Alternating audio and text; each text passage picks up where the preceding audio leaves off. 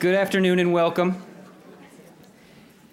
I'm a new face, so I'll introduce myself. My name is Jamie Bosket, and as of three and a half days, I am honored to be the new president and CEO of the Virginia Historical Society.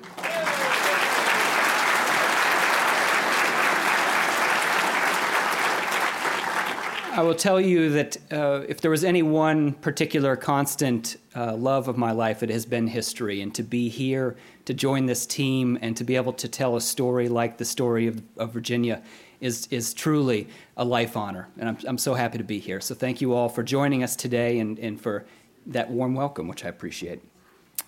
I'll have to tell you also, this is, of course, my first banner lecture, and I'm thrilled uh, to see such a great turnout for it. Uh, being at other organizations around the state and up down the East Coast, uh, I spent the last 10 years at George Washington's Mount Vernon, and we, from a distance, admired this great tradition of these banner lectures. Uh, to have something this strong after 29 years is truly remarkable. 29 years this has been going on. And of course, going strong, but why should we be surprised? Here we are in this incredible institution, which now is, of course, is the oldest cultural institution in the Commonwealth, is the fourth oldest state historical organization in our nation, is one of the preeminent state history museums, and is 186 years old and going strong. So it seems rather fitting that this lecture series would take off with such success and continue on. I'd like to on that front, express my thanks um, for everyone who has come before me and to establish this institution as such a, a, rich resource as it is. And in particular, one very special man who I've had the opportunity to talk with regularly during the search process and now uh, uh, uh upon my arrival, and that's Charlie Bryan. And I think if any one person I could aspire to in being successful in this new job, he is it. And of course, he is the namesake that this lecture series is endowed for. Uh, so I think that we want to express our appreciation to Charlie as well.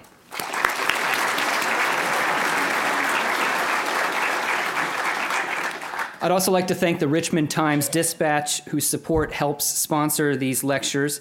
And similarly, our collective thanks to the Society of Colonial Wars of the state of Virginia for co sponsoring this particular lecture, which we're very thankful for. And we're joined by a few representatives today. We have with us Ben Emerson, uh, Peter Broadbent, Taylor Corden, and my good friend Charlie Grant. Gentlemen, thank you so much.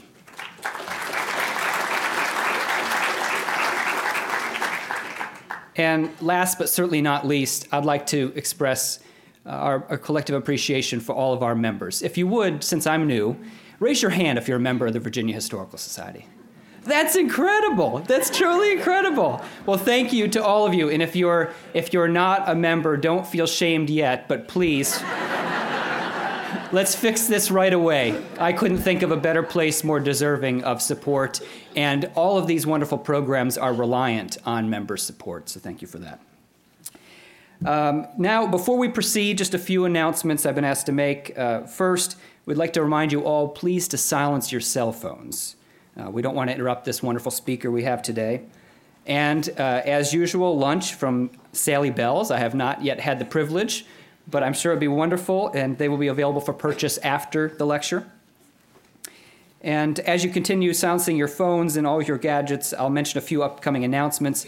Our next banner lecture will take place at noon on Thursday, March 16. And that day, Brent Tarter will be here to deliver a lecture entitled A Saga of the New South Race, Law, and Public Debt in Virginia. Our next See You in the Class program will take place on Thursday, March 9th at 5:30, and Alexander Barnes and Major General Tim Williams will teach the first of a two-part class that night entitled to Hell with the Kaiser America Prepares for War, 1916 to 1918. The second part will take place in the night of the 16th, and uh, we hope that uh, you'll enjoy that uh, examination of America's preparation as we enter the First World War. And also, if you haven't seen it, particularly for all the members who receive free admission to all of our great uh, special exhibitions, toys of the 50s, 60s, and 70s that was uh, originally uh, uh, curated by the Minnesota Historical Society is now here, will be here through the summer. But uh, I encourage you to come sooner rather than later and see it. It's a lot of fun. It's a lot of fun. And I will admit, and you're looking at me, this young guy standing in front of you. Now, I, uh, I did, in fact, know several of these toys, and they did play a role in my life. Uh, so please then, uh, with all just these few updates, go ahead to our, our website, vahistorical.org, to get all the other updates on our classes, lectures, our wonderful bus treat, uh, trips, uh, behind the scenes tours, uh, and so forth. So now, on to our, our speaker. Uh, today, mail order brides are usually assumed to be a desperate and exploited group of women. However, the history of Jamestown's mail order bride casts doubt on this belief, and I think we'll learn that today. Life in early American colonies was very difficult, but one of the biggest threats was actually the absence of marriageable women. As a result, marital immigration was seen as a crucial, uh, an essential piece to Virginia colony's success. Potential female immigrants were wooed, and numerous financial and legal incentives, and these benefits all uh, together made mail order marriage an attractive option for some of the 17th century women coming to Virginia. Our speaker today, Marcia Zug, is Associate professor, uh, professor of Law at the University of South Carolina, where she teaches family law, advanced family law, and American Indian law. Uh, she's the author of numerous articles and of the book Buying a Bride An Engaging History of Mail Order Marriage, copies of which will be available for sale, and I encourage you to purchase those and have her uh, personalize them after the lecture. Again, Thank you all for the warm welcome. Thank you for being here, for your support. And now we'll turn it over to Marcia.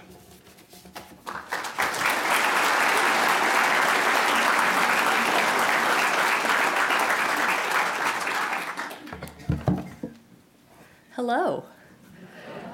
I am so excited to see so many people excited about mail order brides. I have a different lecture if you want a how to, but that would be in one of the classroom ones, right? Um, Okay, so I have not done the Virginia lecture before, so I'm excited to talk specifically about Virginia. But people are often interested in how I came to this topic. How did this book come about? So I'm going to talk to you about that for just a moment. I have always been a fan of history. I was a big fan of Little House on the Prairie. I like Sarah Tall. So I had this image, on the one hand, of the the heroic mail order bride of the Old West, right? Who helped settle the West, who helped, you know, uh, make America, you know, uh, fulfill the manifesto.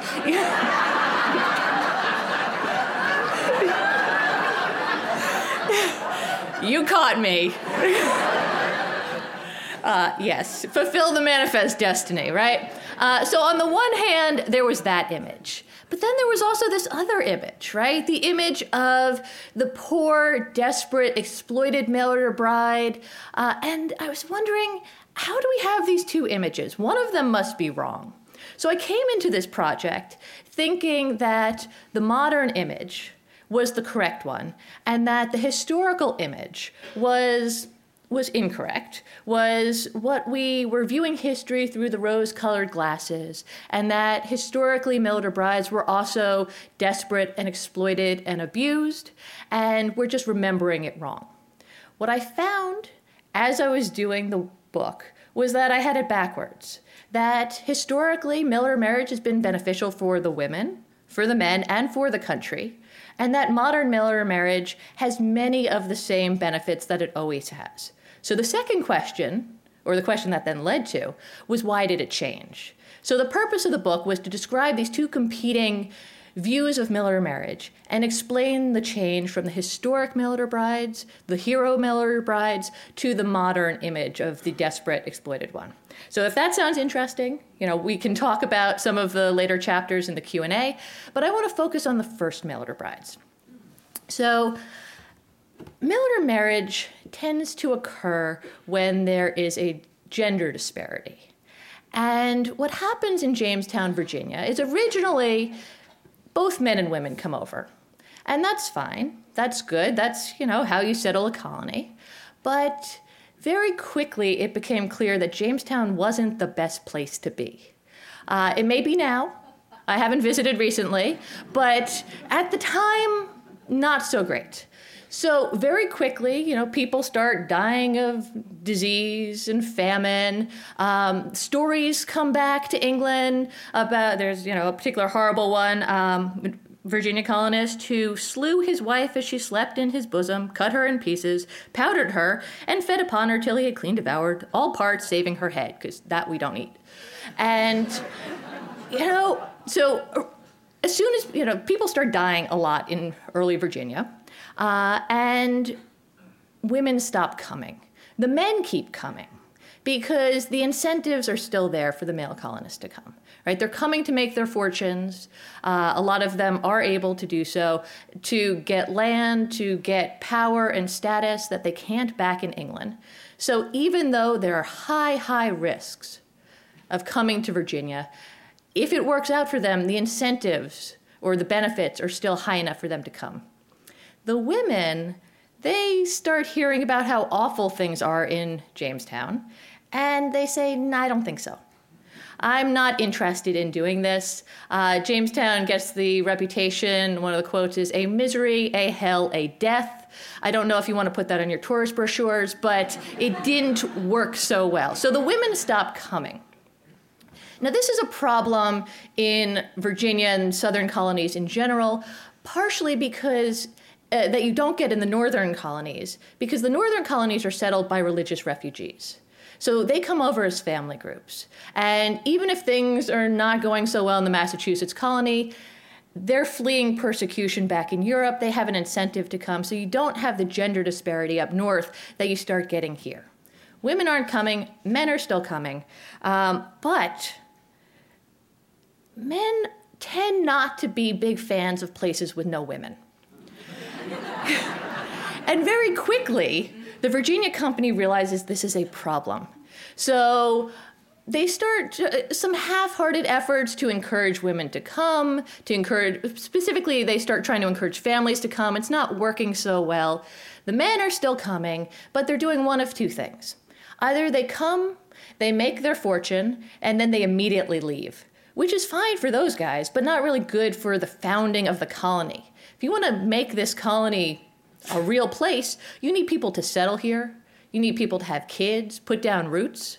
Uh, so the fact that they're leaving, you can replace them with the same number of people, but you're not going to grow at all. And remember, this is also during the time where everybody's racing over to the Western Hemisphere to put down their stakes, to you know conquer uh, the different lands. And if your colony is not growing, its future is very, very uncertain. So a lot of the men leave after they come back and spend a few years here. The other half of the men, they don't even wait that long. They look around, they say, This place stinks.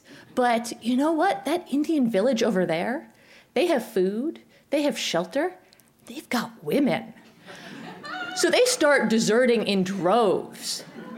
And this is problematic for the settling of Jamestown, but it's also problematic for the larger picture because you need to at least on paper, justify colonization, right? How do you justify colonizing a, a area of land that already has people living there, right?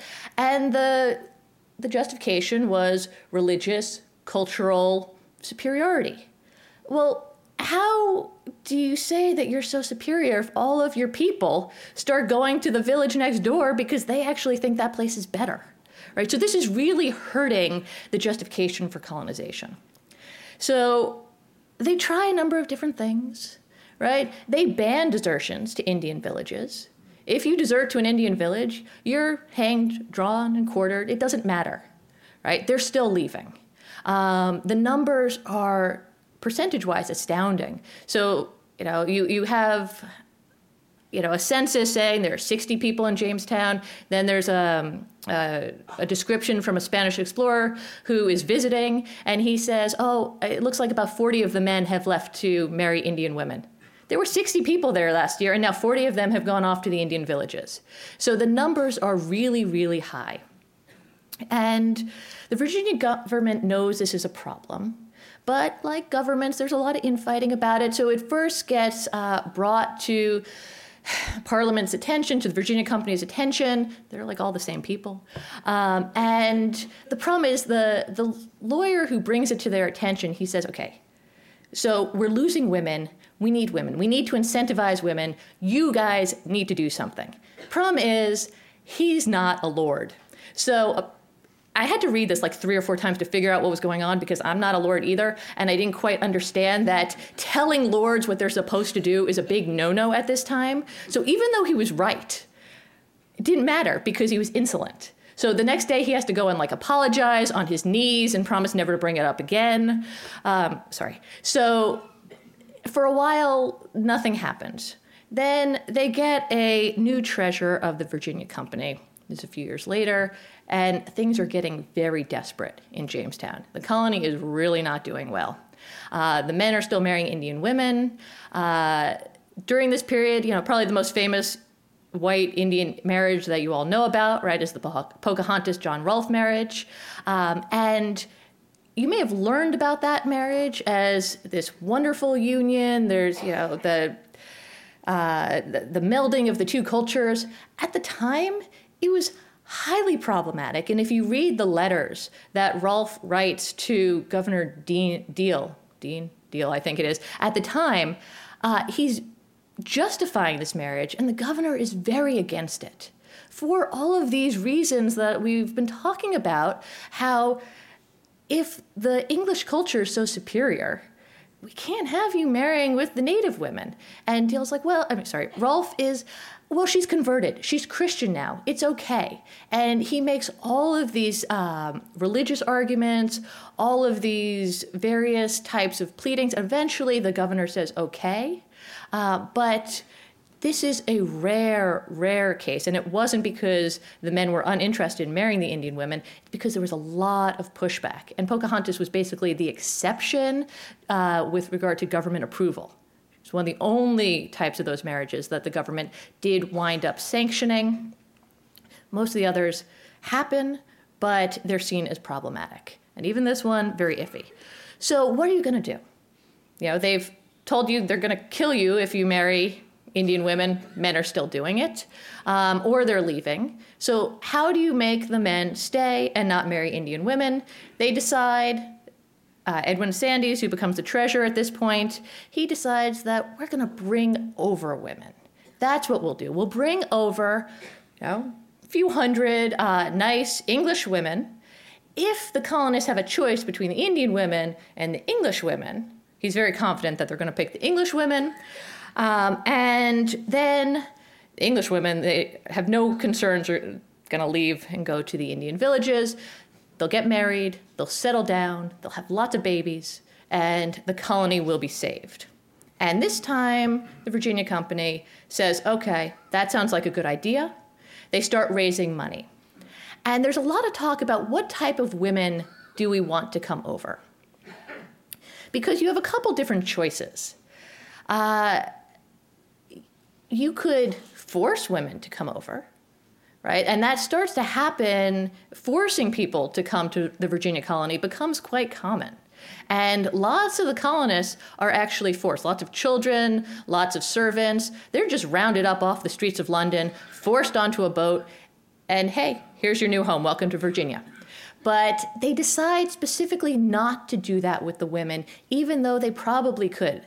Later on, uh, when there are some cases about kidnap kidnapped men, women, all sorts. Um, there was a. It, it, it became kind of a thing um, under the headright system. You would get money if you came over to Virginia, and you would get money and land, or you would get money if you brought other people over to Virginia. And they kind of didn't care if those people came over willingly; they would still pay you. So you started to get what were called spirits. These people spirited people off the streets of London over to Virginia. And there was one guy, this may be an exaggeration, but supposedly he spirited away 6,000 people by himself. And when you look at the few cases that come up about this, this is not legal. They, you know, the people who are coming over are supposed to come over willingly, but you know, they're fined like three shillings. If you steal a horse, you're killed, right? Stealing a, a person, eh, there are more of them. So it's not that the Virginia Company couldn't have gotten away with forcing women to come over to Virginia, but they decide that's a really bad plan. Because if we're looking for women to become the founding mothers of the colony, we need women who are invested in this, who want to be here, who uh, think that this is something good for them, and therefore they're not going to get on the first boat back to England. There are other colonial mail order Bride endeavors, particularly Louisiana, where they do the opposite. They first start with an actual mail order Bride program based on the one in Virginia, but then they decide that's kind of expensive, and I'll explain why that is in a second. They decide that's kind of expensive, it's not working out so well. Why don't we just take the women from the Paris penitentiaries? That'll work, right? Because I don't know, like criminal prostitutes versus I don't know, not criminal prostitutes, either or. Uh, it doesn't work well in Louisiana. It's a big, big problem. Uh, the Virginia company recognized that that would be a bad thing. So they are very clear that they want women who are not desperate, who are not forced, who are not sick. Remember, these women are supposed to have a lot of babies. So one of the things that happens with the women who go to Louisiana is um, they all have syphilis, pretty much. Uh, so again, not good for your fertility. Uh, there's a different program, the Roi, that happened up in Canada. These women, they start talking, they're very similar to the Jamestown women. Their fertility apparently is legendary. Okay, if you look at uh, the number of kids they had, they had on average like 16. And if you are French Canadian, I can't see anyone's hands, but if you're French Canadian, you are probably descended from them because there were. there have been genetic studies on this. The 800 filles du roi came, and it's something like 75% of the French Canadian population is descended from these women. So if you pick your women with care, this program works. So Jamestown, the Virginia company, they decide that, uh, okay, this is what we're to do. We're to get some nice, healthy, young, willing women to come over and become the founding mothers of Jamestown. Great. Room full of men decide that this is what they want women to do. Well, they realize, though, that they need the women to agree to this, right?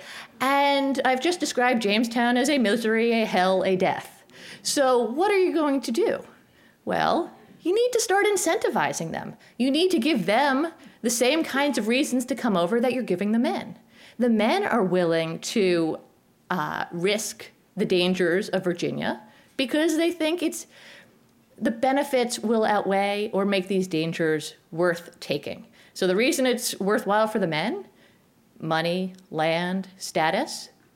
So these are the sorts of things that they start offering to the women. So one of the first things they do is they offer them a dowry. Many of the women who wind up coming over are working class women. A lot of them are, so they're not the poorest class. They're not usually rich either, though some of them have connections to lower nobility. You know, if you go through the list, a number of them have like uncles who were knights. You know, that probably was something they talked about ad nauseum on the ship over. Well, my uncle's a knight, you know, that kind of thing. But most of them were in service. And the reason they were in service was because they needed to make enough money, so they had a dowry, so they could get married. So the average age of marriage for a woman in England at this time was 26 years old, because they usually had to work about 10 years to get this dowry.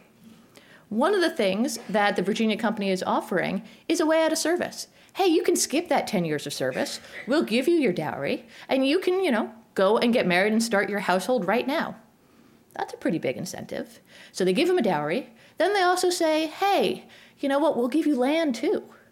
You know, we'll set aside land, it was known as Maidstown, uh, a parcel of land for the women who come over.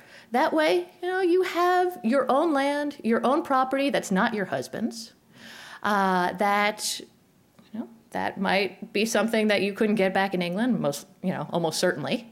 Uh, they also uh, promise them status. So most of these women, like I said, they were working class. They had been servants. These women are now promised the first servants in the in the colony. They say, as soon as we ship over servants, you will be the first ones to get them. They also say you're going to be married to a rich guy if you want, because there are no women there. So you're going to have your pick of the men, right? And, you know, a lot of these, uh, you know, fairly well off men, the, the planter class, that's who they're going to get to marry. So they get to move up their social status by uh, considering immigration as a mail order bride. Uh, they're also promised their choice. So one of the uh, the, the rumors, uh, if you're in my world of order brides, there are rumors. You may not know this rumor because it's not you know well known. But so they're called the tobacco women or the tobacco brides, and the this uh, the, the criticism is that these women were bought. So the men had to pay like 80 pounds of good leaf tobacco when they married these women. And a lot of people who criticize this say that, okay, it was the men who were buying the women, which is not how it was. What it was was that the women got to pick whoever they wanted. The Virginia Company hoped, really strongly hoped, that they would pick the rich guys. And then if they picked the rich guys, then the men had to reimburse the Virginia Company the cost of the women's passage. But if you look at the correspondence, the Virginia company is talking about how, well, hopefully they'll marry the rich guys, but if they're, you know, dumb and decide to marry the poor guy, we'll let them. You can't stop them. And then we'll just keep an eye on the poor guy and hopefully he'll get rich and one day can reimburse us for it. so they're hopeful. They want their money back, but they're certainly not selling the women to the highest bidder. The women have the choice in who they want to marry. Uh, most of them are going to marry the rich guy. I mean, this is the 17th century. Marriage is an economic partnership. Uh, there are complaints during this point. I have one quote from um, uh, a minister talking about how everyone in his parish, all they ask when talking about who to marry is how many sheep does she have? Right? It's, you know, he's lamenting this. But this is how most people got married at the time. Marriage was an economic transaction. Uh, the idea that you're not marrying for love is not a criticism. That's a modern day view of what marriage should be based on. And it's one of the reasons that these types of marriages are now seen as problematic, right? Because if you're marrying someone that you've never met before, chances are you're not in love with them. Chances are you're doing it for other reasons. And if the only acceptable reason to get married is love, then this is problematic. But it wasn't problematic at the time. This is exactly how they probably would have gotten married anyway back in England, except now they have better prospects, right? Because they are um, a more valuable marriage partner because there are so few women. So, okay. Uh, the women are also given a lot more power. And this again makes sense. So they're given land, they're given dowries, uh, they're given their choice of husbands, they're also given much better inheritance rights, uh, much better legal rights. So, a lot of women actually are able to contract during this period. Most women in the 17th century in England, um, well, all of them, are under a system of coverture, which means, it literally means covered woman. And that means that if you get married well, when you get married, your legal identity is covered by your husband's legal identity. You cease to exist. You existed as a legal entity before marriage, and if he dies, because that's you know the only way you're going to get out of this marriage alive, uh, then you can exist again. But during that marriage period, you have no legal identity, so you can't contract, you can't own land, you can't you know, sue, you don't exist except for your husband, um, and lots of the rules of coverture are relaxed in the Virginia colony because women have more power there. So, one of the things that's very interesting is that a lot of these women wind up becoming quite rich, and they become quite rich through inheritance. Now, this is one of those uh, double edged swords of the high mortality rate. A lot of the women had many husbands because you know the first husband dies and then she inherits his property and she has much much better inheritance rights in Virginia than she does back home in in England at this time, she has her dower rights, which is about one third of the property. But in Virginia, most of the men leave the women more than that. Many times they leave them all their property. So, you know, a couple of marriages along, and you're sitting on quite a nice nest egg. It becomes actually so so common that uh, these Southern widows have so much money that there's a law that's proposed in Maryland during this time to force widows to remarry because they're worried about all these women with so much money and power. But because the women have so much money and power, they defeat that bill. it didn't work. Um, so one of the other things that's interesting during this period, it has to do with their actual power on the marriage market. So there's a very interesting case that I talk about in the book that I love about this woman, Cicely Jordan. And she herself is probably not a order bride, but it gives you a sense of what scarcity of women can do to women's power in the colonies during this period. So she's in uh, the Virginia colony during this period. Her husband dies suddenly. And like within two or three days, the Reverend Pooley comes a calling. And she's like, okay, uh, sure, we can get married, but you know what? Like, first husband over there, he's still not even cold. This is kind of unseemly. Let's just, shh, don't talk about it. And Pooley's like, oh yeah, sure, no problem. So of course, you know, the second she turns her back, he goes out and tells like the entire town that they are now engaged, and she is pissed. So, well, wouldn't you be? I mean, she had one request: just don't make me seem like, you know, an awful person, and he can't even do that. So she calls off the engagement which sounds reasonable. I think most of us would do that. Uh, but under the law at the time, she can't do that. So that's a breach of promise to marry. And uh, she has promised in front of witnesses. She didn't realize this. It sounds like I don't have the full story, but there's a Captain Madison who appears to have overheard them. So maybe Pooley wasn't so sure if she was, you know, going to say continue saying yes. So Madison seems to be like outside the window. He overhears the promise. So now we've got a witness. So basically, it's a slam dunk pre- breach of marriage case.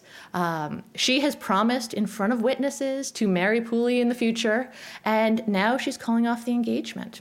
It's also been uh, well established that even though breach of marriage cases are usually brought by women during this period, because usually it's the women who are more hurt by a broken engagement, that uh, the, the English courts have held that men can bring these cases too.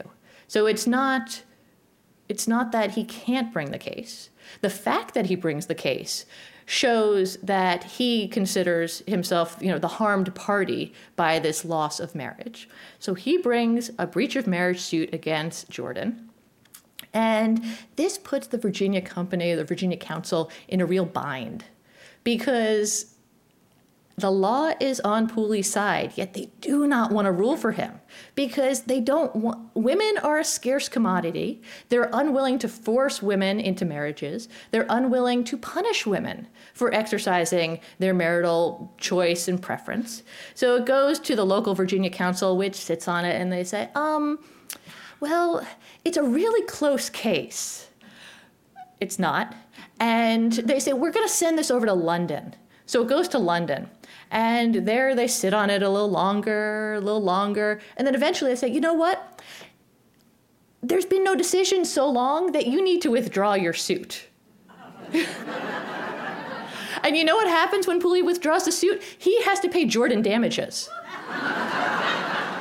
okay, that sounds about right. So you can see, even though the law, and this is not what would be happening in England at this time, it would be the exact opposite. Jordan would be in trouble. So she gets away with it, but the Virginia Council is like, well, okay, this is probably not a great thing to have happen, so we're going to pass a law now saying that you can't do this. So they pass a law that says that, like, after the third time you do this, uh, you might perhaps be punished. Okay, well, guess what? Eleanor Spragg comes along, she does the same thing uh, or even slightly less sympathetically, she contracts herself to two men at once. okay, so this is a bit of a problem. The Virginia Council is like hemming and hawing. They decide she needs to be punished. So she has to go into church like the next Sunday and apologize. Okay, so then they pass another law. I mean, it just, they, they don't have the power, meaning the government doesn't have the power at this time to control women in the way they're being controlled in England at this time. And you know, eventually, when we hit gender disparity in the Virginia colony, these uh, women's rights are reduced. But during the colonial period, when the mail order brides are coming over, there is a real incentive to do this. You are given money, status, and legal power that you are not getting at home. So, this was the first chapter I worked on. And I was looking at that. I was like, there are risks. No one's going to say that becoming a order bride is not risky. However, there are lots of benefits, and the benefits and the risks seem very related to the laws in place at the time and the type of protection that the government is willing to give to the women. So, when the government protects the brides that are coming over, then, and the women come over legally, I'm not legally, sorry, willingly, uh, this can be a very attractive option for a lot of the women. The women had the same reasons of coming over as the men, and a lot of them did benefit from being mail order brides. And what happens in the Jamestown colony is then repeated. So the next, uh, the next group of mail order brides are the ones that I mentioned, the du roi. So they are very similar. They're the ones that go up to Canada during this period. And one of the things also that's going on is we're having a fight for control of North America, right? So we've got the English, we've got the Spanish, we've got the French, and the French are a little behind. So Jamestown has this first set of brides to really establish the colony. And once the colony is established, they don't need order marriage anymore. Women are coming over. They're growing the population on their own through, uh, you know, increased birth rates. The English colonies are pretty established. The French colonies are not doing so well. Um, I was talking about desertions to Indian tribes in Virginia. In Canada, everyone's leaving. Um, and it's interesting because originally they weren't concerned in the same way that the English were about intermarriage. They actually thought that intermarriage would be a good thing that through intermarriage, they would convert the local Indian tribes to Christianity, to French culture. They wind up setting up a uh, scholarship fund, basically for Indian women who convert so that they have, not scholarship, more of a dowry fund, so that they'll pay their dowry so that they can marry the French men. It's never used because, according to the the nuns in charge, they couldn't find any Indian women who were suitable, who you know had converted to French culture. Um, but the opposite is happening with regard to the men. So there's an interesting exchange between a group of Jesuit priests and a group of Huron leaders, and they had done this exchange where the Jesuit priests had sent some colonists into the Huron tribe to convert them. They're having a meeting to see how this is going, and the Jesuit priests say, Well, how was it? Is it working out well? And the Huron leaders say, Oh, yes, they're making great Hurons. This was not what the Jesuit priests were looking for, right? Uh, so quickly, the idea of intermarriage gets scrapped there. And they decide, well, what else are we going to do? Well, Jamestown seems to have had an interesting idea sending over women. Then the men will stop leaving for the Indian tribes. In French, there's even a word for all of the men who deserted. I took Spanish, so I can't really. Uh, it's like Men of the Woods, Coeur de Bois. I'm sorry. Um, but I mean, that's how often it was happening there. So the French government, they, looks at, they look at what happened in Virginia and they decide to do something similar. So they create the Filles du Roi program, which winds up being about 800 French women who come over to establish this colony because they're also getting very worried with all of these desertions and the lack of immigration that the English are starting to encroach on their land. The English are totally trying to do that, right? They have their eyes on all of this French land. Uh, and the way that they're going to stop the English is if they actually have people to fight them. If there's no one there, the English are going to take it over. So they write to the French king and say, We need lots of immigrants. And the French king says, mm, No, I think I'll just send some women, quite a few women, and we'll increase the population naturally. Which, like I said, they did manage to do. These women had lots of children.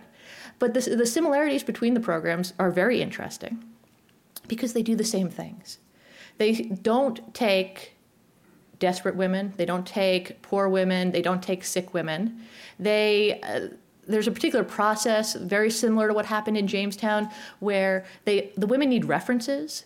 They need references from their priests about their moral character, about um, their uh, their characteristics and their attitudes. Are they hard workers? All sorts of things. So you need this letter of reference to become a mail order bride, both in Virginia and in France.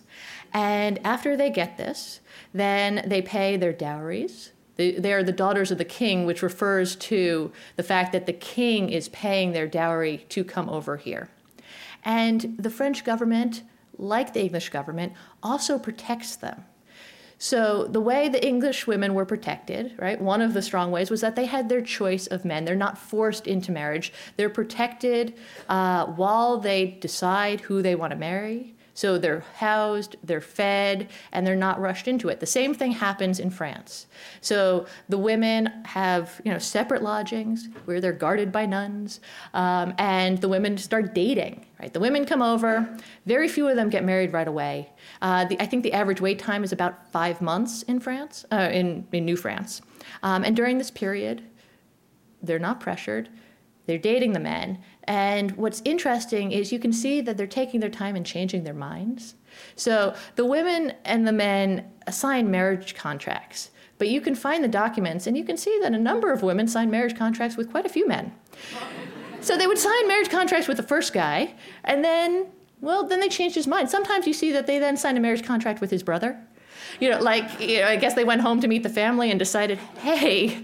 Um, and then sometimes they went back to the first one. So the women are protected in changing their minds. They have the time to do what they want, um, to figure out who they would like to be married to. Uh, and the men have to impress them. Uh, in some of the writings about this period, one of the nuns in charge approvingly talks about how you know the smart ones check to make sure the men have like good houses, as in you know warm for the winter. They're being very sensible. They're making sure they have men who could provide for them. Uh, the marriage contracts are very interesting because again, it's about the reason the women come over is because they believe that this is going to be a better choice for them right? That they're going to have money and power and social status that they can't have back in Europe. And in these marriage contracts, lots of the women are promised basically uh, given an, an exit strategy. So if the marriage doesn't work out, if the man dies, they're promised quite a nest egg. Uh, so it's not as risky for them right? They have the time to get to know these men. And then if it doesn't work out, they're also protected on the back end of the marriage. Some of the other stuff that's going on is you can see that the women are just more respected in the colonies. So one of the um, one of the French customs that I talk about in the book is again a word I'm going to mangle, chivalry, which is the the custom of humiliating men and women who break social norms. And some of these social norms, uh, well, many of these social norms are directed primarily at women, women who are considered uh, morally questionable. One of the ways, uh, for instance, widows who get married too quickly. Well, you can see why in the colony that might not be considered such a bad thing. We don't have that many women. We're going to let them get remarried a lot quicker. Um, so in France, you had to wait a long time, and if you didn't, you could be stoned during this raucous chivalry. Um, and uh, in New France, that doesn't happen at all. There are actually all of these uh, reports of widows getting married when they're quite visibly pregnant. Uh, so even sex outside of marriage wasn't uh, condemned in the way that it could get you condemned back in France. And one of the most interesting legal differences that I found was the fact that I've said the women are not forced to marry right? The women can take all the time they want. They can even not marry. A few of the roi don't marry. They decide that they're going to become nuns and hang out there. And that's clearly not what you know New France was looking for, uh, but they're allowed to do it. The men are not allowed to do it. So there are these laws that are passed, basically saying when a ship of women arrives, if one of them wants you, you better marry her, and if you don't, you're losing all your hunting privileges. So the women have all the time in the world. The men, however, better step up and get married, or you know, they're going to have punishments uh, inflicted on them. So, in both Virginia and New France, where the government protects women, where they incentivize women, mail order marriage winds up being at least an attractive option, a legitimate attractive option. There are problems, things can happen, but if you are a 17th century woman and you're looking to improve your, your life prospects, this is a real option for you. The Louisiana mail order bride program winds up being very different. And it shows that the opposite, when women are not protected by the government, when they are forced into these marriages, then mail order marriage can be a very terrible thing. So the Louisiana program starts out the same way. It starts out with we're going to find, you know, nice, strong, healthy, marriageable young women, but from the beginning, they start lying to them. So, New France is not actually that bad a place to live. Louisiana apparently was terrible. Um, and it's hot, full of disease, and no food. So, instead of telling the women, in France that this is what Louisiana is like. They actually they just lie to them. They say, "Oh, Louisiana is a land overflowing with milk and honey. You'll have a life of leisure there. You won't have to, you know, do anything. It'll be great." So the women and they're recruiting in Paris and the women in Paris are like, "That sounds good." Who wouldn't want that? So they actually almost have kind of a lottery. The women are competing to be Louisiana mail order brides. Well, that would be fine if what they told them was true, but it's not. So the women get off the boat literally in the middle of a famine. And they take one look at this land of milk and honey. They turn right back around, try to get back on the boat, and they're barred by the ship's captains. They cannot go back. And it's very clear that these women, they've been lied to, and now they're basically being treated as prisoners. They can't go home. Most of them do wind up getting married because what else can they do? But they are much less committed to this. Many of them do leave when they are able to. They actually revolt at one point. Uh, it's something called the Petticoat Rebellion. And even by that name, you can get a sense of how seriously the French government took it, right? So if you look at the French governor, Louisiana governor's um, description of it, he says that the women are upset because they're Parisian and used to fine French food and don't like corn. That is not what they're upset about.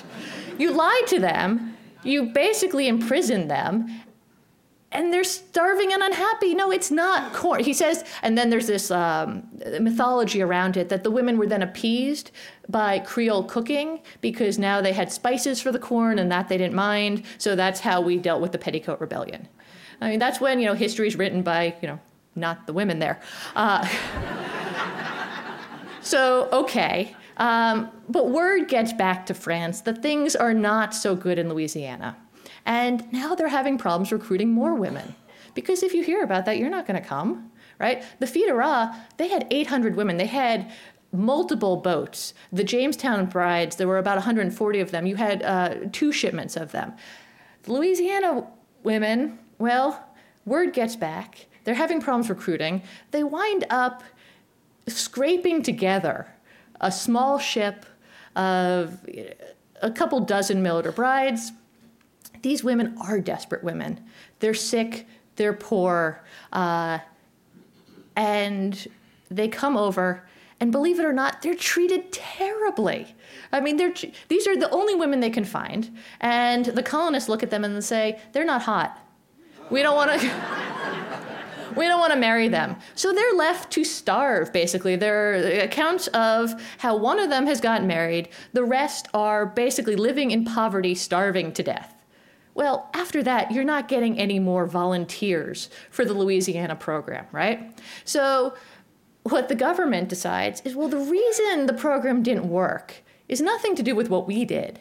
It's because the women weren't pretty enough, right? If the women had been prettier, then the men would have married them, and then it would have all been fine. So, our number one criteria now is just to make sure that they're good looking. Uh, well, how do you force good looking women to come? I don't know. They, they start, you know, raiding the jails. And they find a lot of prostitutes, like I said, who are full of pox. Um, who, they find criminals uh, who come over and, not surprisingly, don't get married. They just continue being criminals. Um, and after they do this program for a while, uh, Louisiana is now a disaster. There are all these accounts about how the Louisiana colony is being overrun by bad women. And they're like, whoa, how did this happen?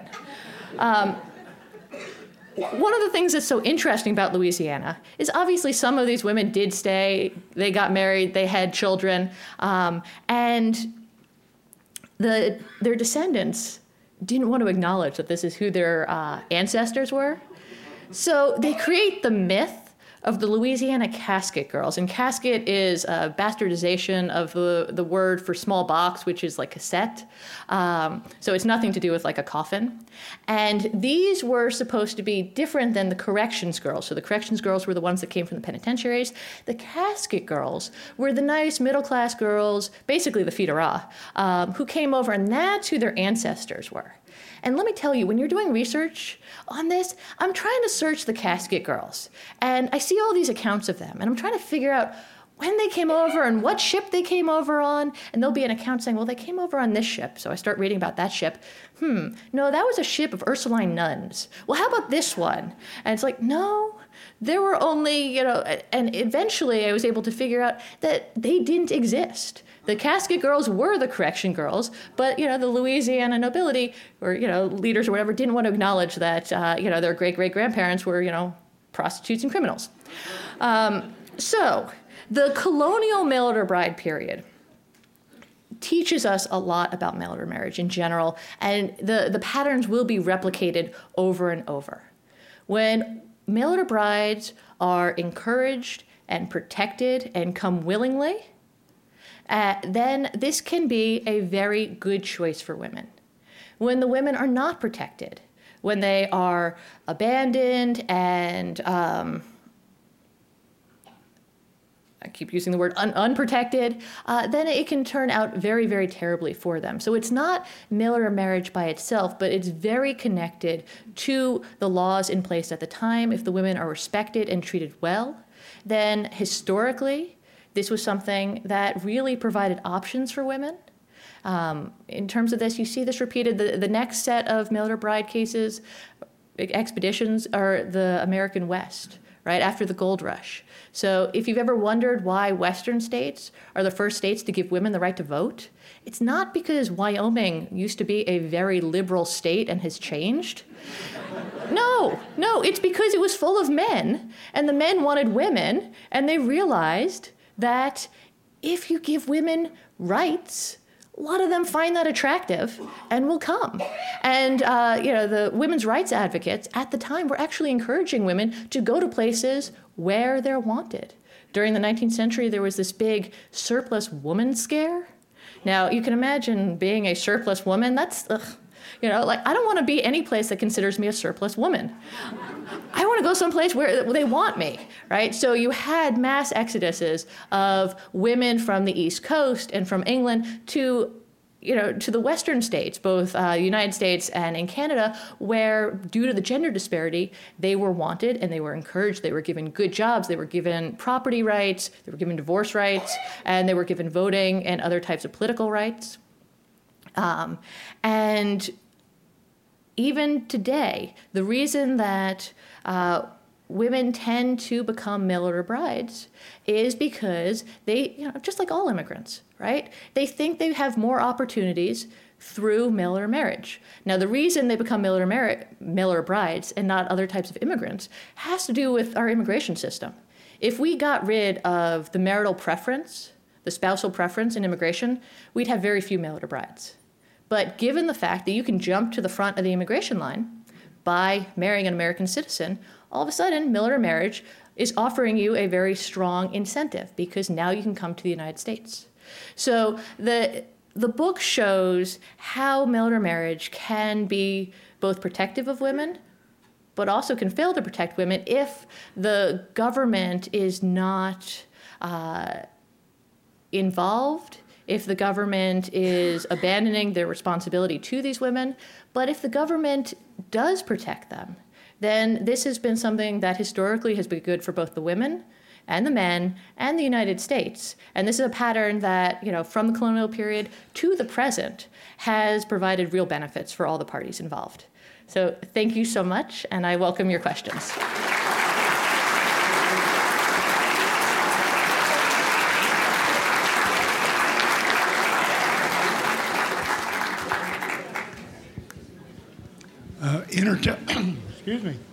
entertaining and informative about a topic that's little understood.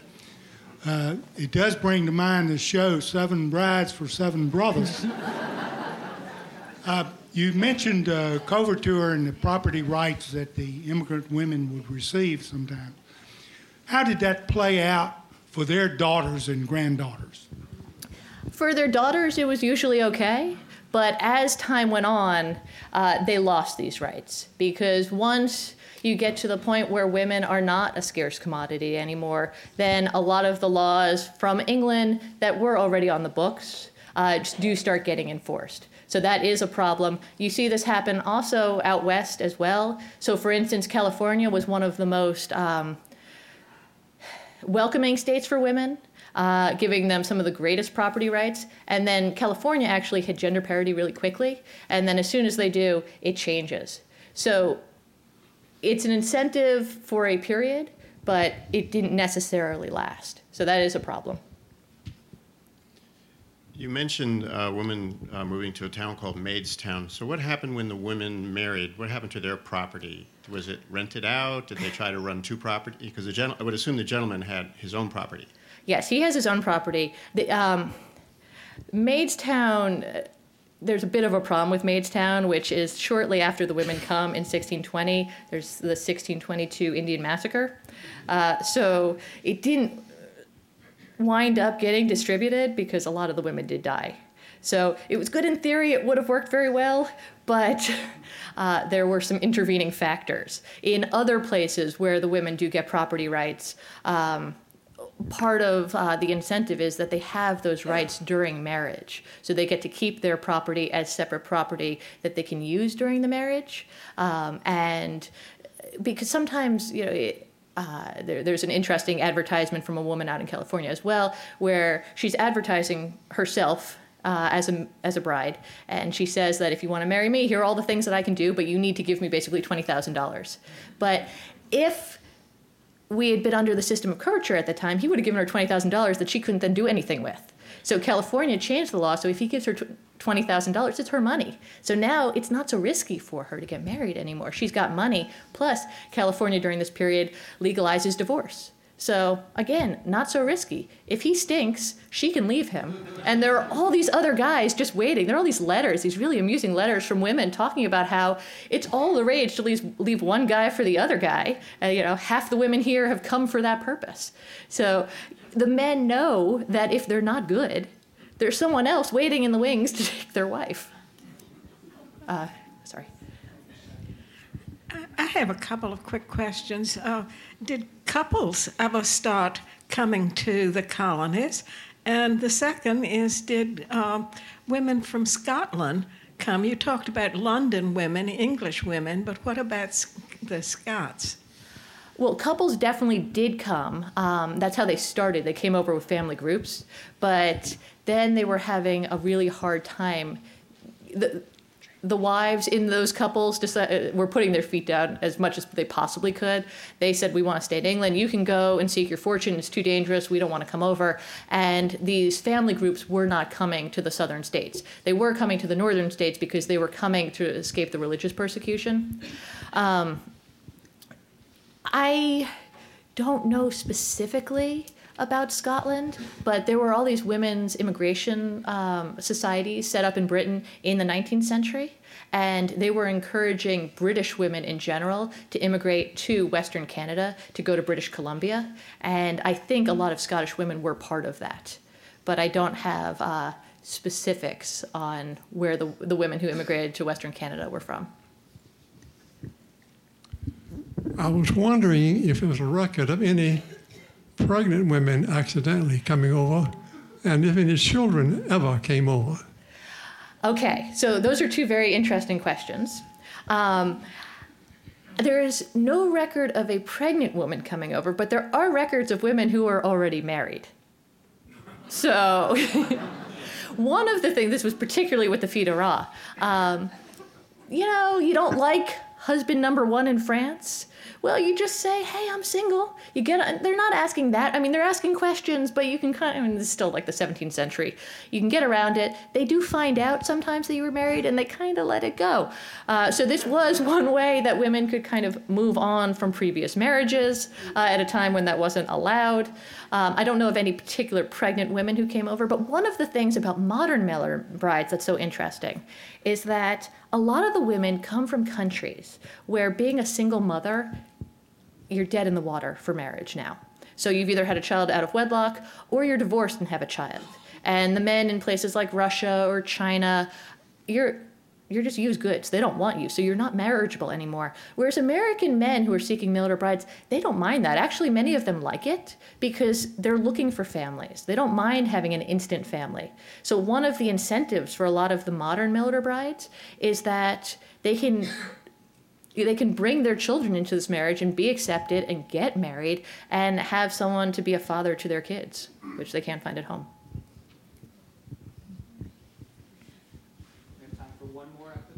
Thank you.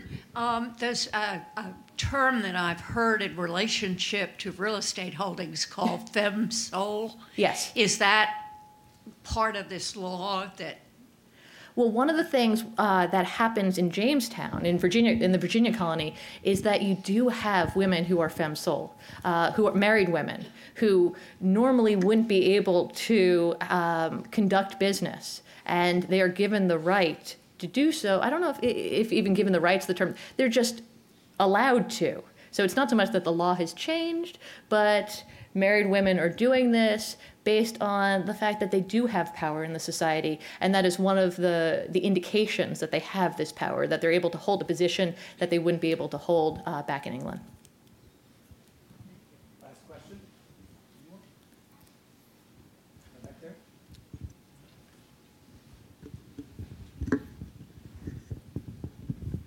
You mentioned 1620 and 1622. Really, what time frame are we looking at for this?